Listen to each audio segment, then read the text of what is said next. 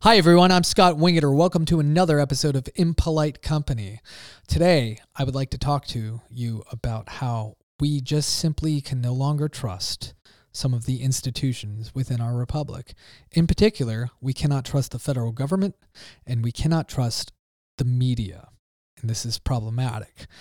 Last night on uh, the primetime show Tucker Carlson, uh, Tucker recently got a hold of over 40,000 hours of uh, closed circuit television uh, and security camera footage of the January 6th insurrection.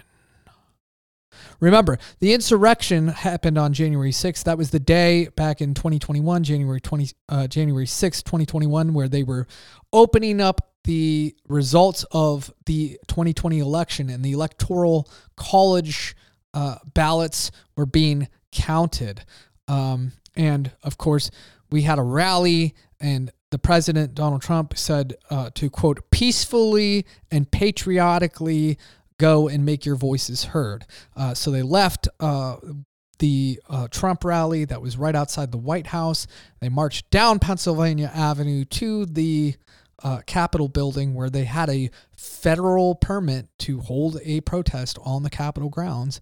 And they then got into the Capitol building, as you well know.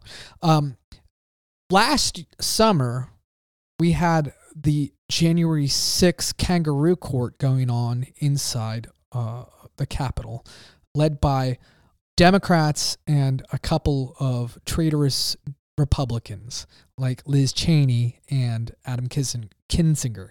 Um, and this was just absolutely asinine. Uh, Nancy Pelosi, of course, was Speaker of the House during this time period, and she put together the January 6th committee, and they would not allow anybody within the minority, the Republican controlled minority by uh, McCarthy, to enter into this. Uh, so, for example, they wanted uh, Jim Jordan to be on this committee. Uh, the Republicans did, and Nancy Pelosi said, "No, we're not going to allow J- Representative Jordan to be a member of this committee." Which is the first time that this has ever happened in the uh, congressional history, uh, where the Speaker of the House.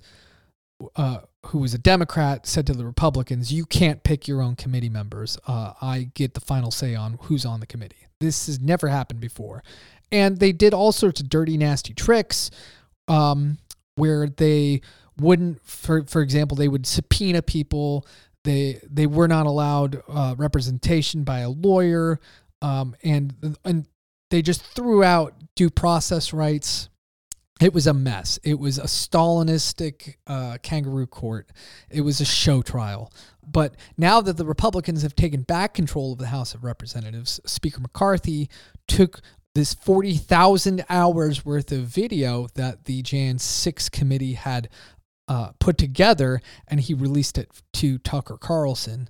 Um, and the producers on that TV show went through all of these uh, hours and hours and hours of uh, video footage and found some interesting things. Well, wouldn't you know it? The Democrats and the media, they lied. Oh my. Yeah, that's right. They lied to the American people. In fact, it was a completely orchestrated uh, event, the Jan 6 uh, committee hearings. They, you saw only what the Democrats and the media wanted you to see. And of course, we knew that that's what was going to happen because they hired this big, fancy, hotshot ABC producer to put the whole thing together and make it look uh, ready for prime time. It was orchestrated. Uh, and so what we see when the with the videos that was released last night was that we all remember that uh, that fellow who had the hat on with the horns. Uh, he was wearing no shirt, which is not recommended in January in Washington D.C. By the way, um, that guy, right? The the face of the insurrection. Well, wouldn't you know it? This guy was walking around uh, the Capitol building basically escorted by uh, the Capitol Police. In fact, there are videos that are showing the Capitol Police trying doors. They're basically taking him on a guided tour, you know, because he is a terrorist and a threat to democracy. Uh, point is, all of these videos that were released last night on Tucker Carlson show very clearly that this goes completely against the narrative that the Democrats and the the goons in the media had put together to try to deceive the American people about what actually occurred on January 6th. Should people have busted windows and and gone into the Capitol building? No. Uh, they should not have done that. Uh, there was a handful of of, you know, people that were conducting vandalism, breaking windows, overturning pieces of furniture, uh, etc. And yeah, that shouldn't have happened. But what the video shows very clearly is that the overwhelming majority of the hundreds of people that went into here, not thousands, went into the Capitol building. Most of them were just walking around and they were taking selfies of themselves outside of the speaker's office. They were admiring the statues and the statuary. They were treating the Capitol with respect and looking around and basically they were tourists. They they were doing things that probably you and I would do if we found ourselves at the Capitol building. All right. Oh, wow, look at that painting. Or, hey, check out this statue. Oh, this piece of history is neat. Isn't the architecture gorgeous? Oh, this is such a neat experience to be in the Capitol building. That is the overwhelming majority of what these videos show. In fact, um, when we go back to you know the QAnon shaman, right, the face of the insurrection, the threat to democracy, Jacob Chansley, he's actually video recorded on the Capitol uh, security cameras in the Senate chambers praying for the Capitol Police, thanking them for taking him on this guided tour. So the whole thing is just ludicrous and exactly what I have come to expect from the mainstream media, what Rush Limbaugh used to call the drive by media. Uh, and the Democratic Party that are trying to lie to you to paint this picture in order to gain power and control. Because remember, they're Marxists and they're fixated on who has power and who has control. And that brings me to my next point the media was complicit with the Democrats and the traitors to the GOP, like Liz Cheney and Adam Kinzinger. This was a kangaroo court, and that's just one slice of an example that I can point to. Another huge example that has come out recently is the Twitter files.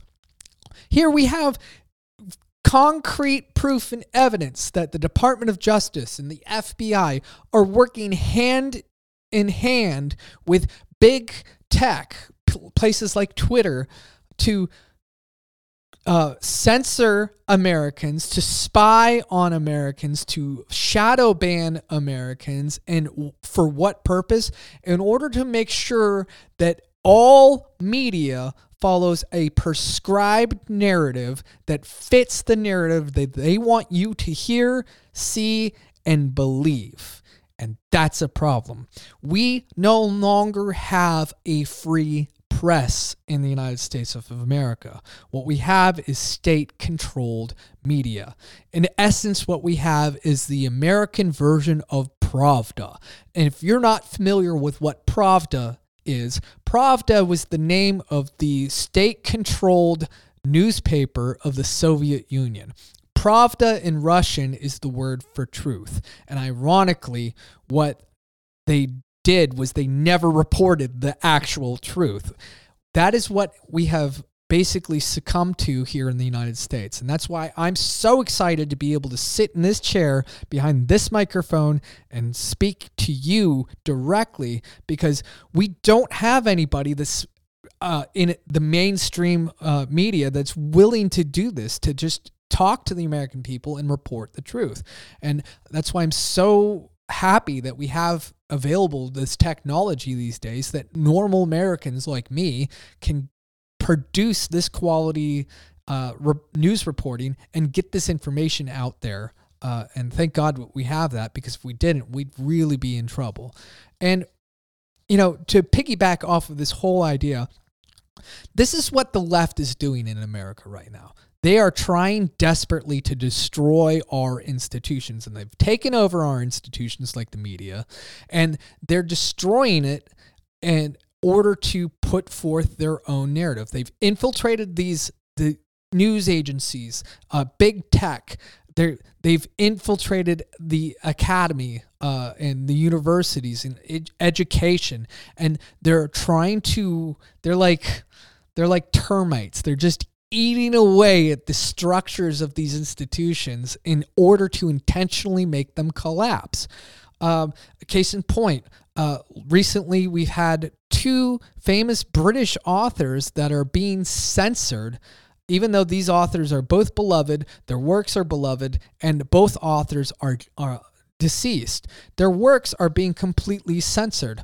Uh, Roald Dahl and Ian Fleming are both on the chopping block uh, for censorship. That's right. Uh, the publishers of these uh, works now are going through and they've hired, you'll love this term, sensitivity readers.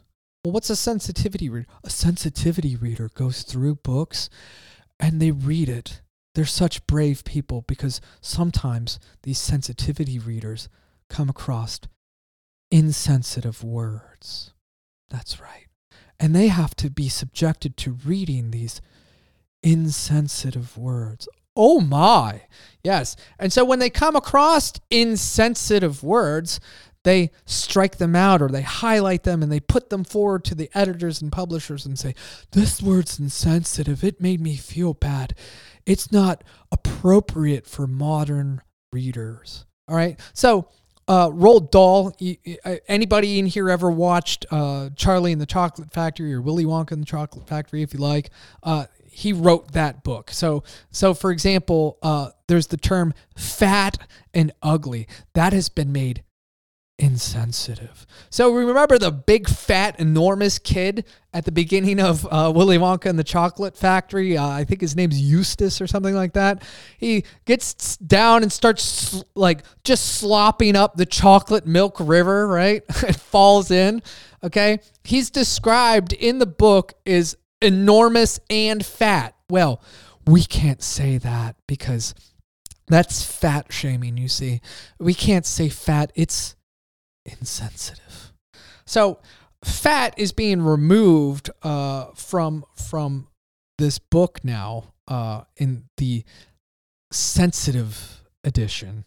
Yeah, isn't that great? So my question is simple: Why does fat have to be removed? I mean, it's a simple question. Ask yourself this, and maybe you might disagree with it. Maybe you agree with it. I don't. I don't know. I don't frankly care. But is it okay to be fat? Is it okay? I don't know. There may be a debate there. Maybe we can discuss this, right? But what I can take away here is that the sensitivity readers actually don't think it's okay to be fat. Being fat must be bad. In fact, it's so bad I can't even say the word fat. Gee, I hope I don't get canceled. Guys, hey, uh, I'm talking to, to my team. Guys, do you think that maybe I'm going to be canceled because I said fat too many times? Boy, that'd be a big fat mistake if I got canceled for saying fat too many times, huh? I hope I'm okay. Anyway, if I say fat and I get canceled, or if if if Roald Dahl wants to write fat to describe the fat kid in Willy Wonka and the Chocolate Factory, uh, you know, they're saying, "Oh, you can't say fat. It's it's bad to say fat. We have to censor the word fat." That would seem to indicate to me that they don't think it's okay to be fat or to say fat. Well, it's ironic to me that they're the ones that are saying, well, it's not okay to fat shame people. And that's why we can't, you know, make fun of the fat kid because that kid's way too fat. All right. Look at him lapping up that chocolate milk, the fatty. That's essentially what they're saying. They're shooting themselves in the foot. Um, another instance from the Roald Dahl book uh, we can no longer say black. Okay. I'm not even talking about in a racial here, or uh, there's no racial context here. Uh, there's in one of the books, there's a, a, tr- a set of tractors that are these evil machines that are destroying things, right? And they're described as the black tractors. We can't say that because that's insensitive. The color black is insensitive? I mean, are my boots here? I'm wearing black leather boots. Is that insensitive? this is getting to be absurd. Uh, also on the chopping blocks is James Bond, beloved British spy, right? 007. Um, specifically, what we're looking at here to edit with the the sensitivity readers think that James Bond needs to be edited to be more sensitive for modern readers. Is the book Live and Let Die? Uh, Live and Let Die, of course, was a movie. It was the first Roger Moore James Bond uh, portrayal, uh, 1973, I want to say. Um, but the book came out well before that, about 10 years before, nine years before. It was 1964, the book came out. Um, and Live and Let Die, Bond um, and his CIA counterpart, Felix Leiter. I'm talking about the book here. I've read every single James Bond book. I'm a huge fan of Ian Fleming.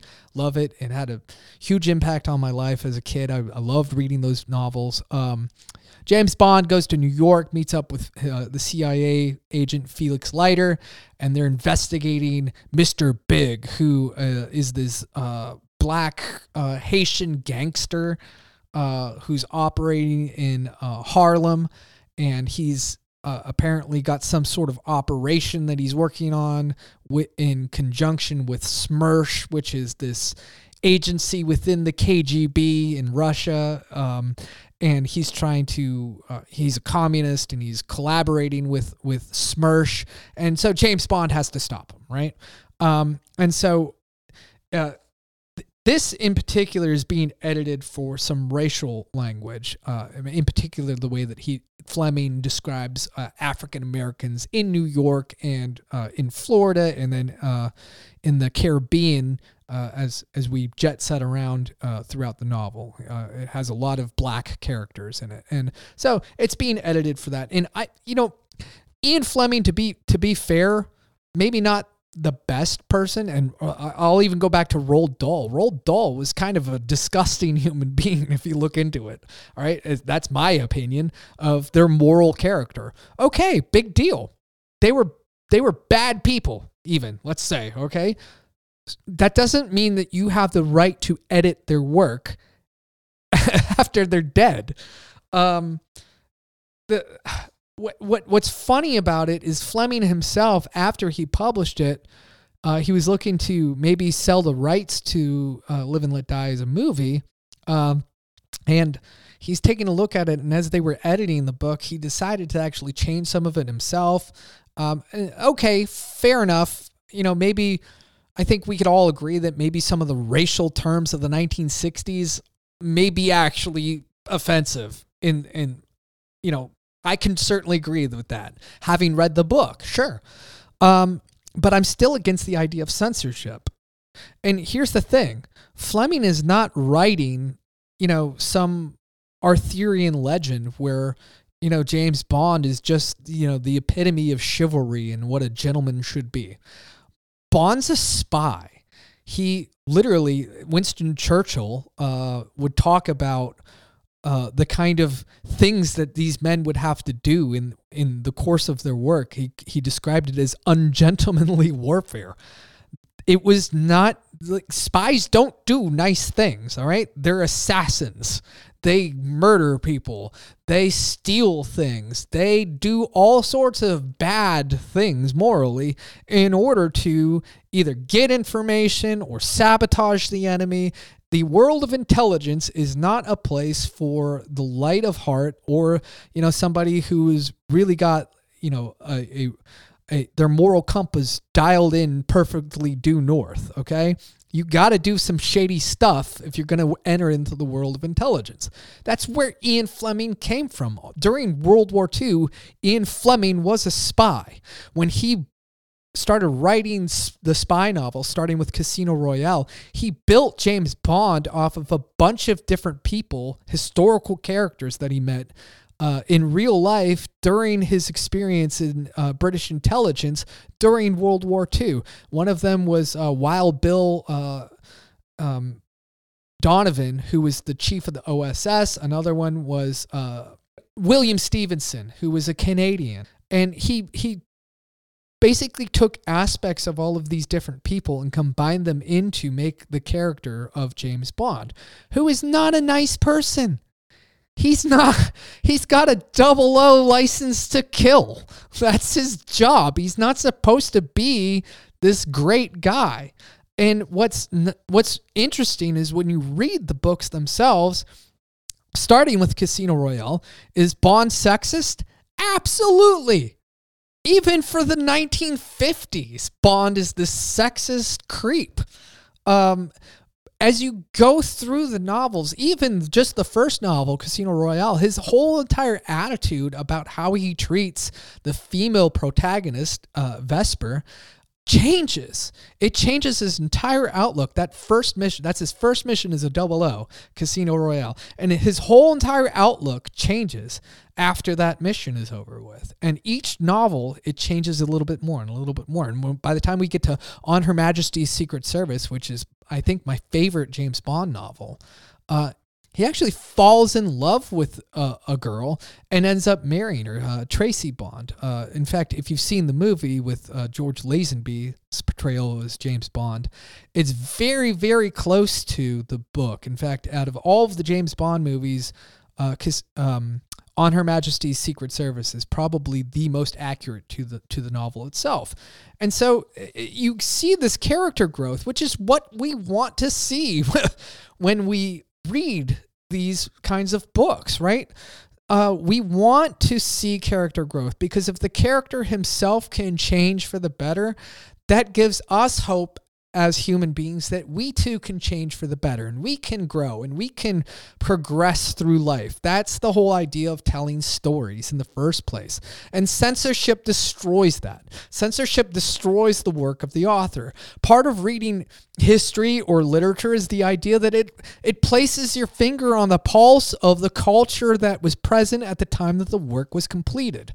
Um, and it's a good thing. It it helps us uh, later generations looking back figure out okay what as best as we can what was the culture like at the time when that work was done?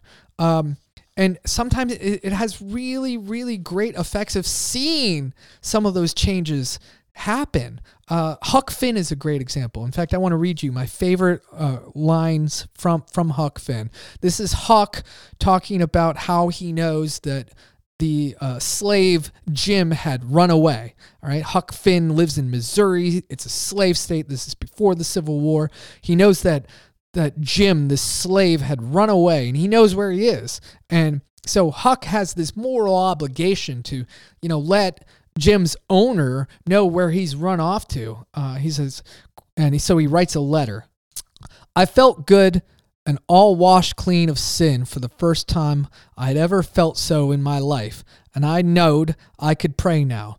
But I didn't do it straight off, but laid the paper down and sat there thinking, thinking how good it was all this happened so, and how near I came to being lost and going to hell, and went on thinking, and got to thinking over our trip down the river, and I see Jim before me all the time in the day and in the night, sometimes moonlight, sometimes storms, and we floating along talking and singing and laughing, but somehow I couldn't seem to strike no places to harden me against him, but only the other kind. I see him standing my watch on top of his instead of calling me so I could go on sleeping. And I see him how glad he was when I came back out of the fog. And when I come to see him again in the swamp up there where the feud was and such like times, and would always call me honey and pet me and do everything he could think of for me and how good he always was and at last I struck the time when I saved him by telling the men we had smallpox aboard and he was so grateful and said I was the best friend old Jim ever had in the world and the only one he's got now. And then I happened to look around and see that paper. It was a close place. I took it up and held it in my hand. I was trembling, because I'd got to decide forever betwixt two things, and I knowed it. I studied a minute, sort of holding my breath, and then I says to myself, All right then, I'll go to hell and tore it up. If you haven't read Huck Finn, you have to read that book. It is such a great, great American novel because here it's written by Mark Twain and it's written after the Civil War during Reconstruction, during right when Jim Crow laws are starting to pass in the South and everything like that. And here he places this kid in the, the time period before the Civil War when slavery was still a thing. And he's establishes this relationship. And you have this relationship of this kid and this runaway slave going down river, down the Mississippi River into the deep south during the antebellum period. And he's doing it for a particular reason. And that reason is to demonstrate the, the relationship that you can have between a white kid and a black man and how that's okay. And that he gives humanity to Jim the slave and he shows him that he's a person and not property and all of that wonderful things and and Huck is trapped in this time period where he's like has to do the moral and right thing, right? Where he has to turn Jim in because that's the moral thing to do because Jim's breaking the law as a runaway slave, right? And he says, Well, the hell with it. I'll go to hell as opposed to turn Jim in. And ironically, that's the right thing. That, like, Huck Finn chooses the right thing. But we'd have to cancel that book if the sensitivity readers got a hold of it because it says the N word throughout the book. My point is, we should be very, very careful about books like Huck Finn, where especially it shows us that, that that's not a racist book, even though it has the N word strewn throughout, because uh, Mark Twain did that intentionally to bring attention to the fact that it's not okay. But the sensitivity readers would have us cancel that whole book and lose that aspect of it. Literature, whether it's history, actual events that actually took place, or even fictional pieces like, you know, Charlie and the Chocolate Factory, or, you know, uh, anything by Ian Fleming like Casino Royale. It puts us in a time period that happened, whether it, that those events actually happened or not. And it helps us to understand the culture from which we came from. I'm very much against censorship because what it boils down to is exactly what we were talking about at the outset of this uh, podcast. We cannot let leftist termites chew through the foundations of our culture and society. Thank you. Thanks for listening to Impolite Company, presented by the Dock Line. If you like what you heard, be sure to rate our podcast and leave a five star review for us.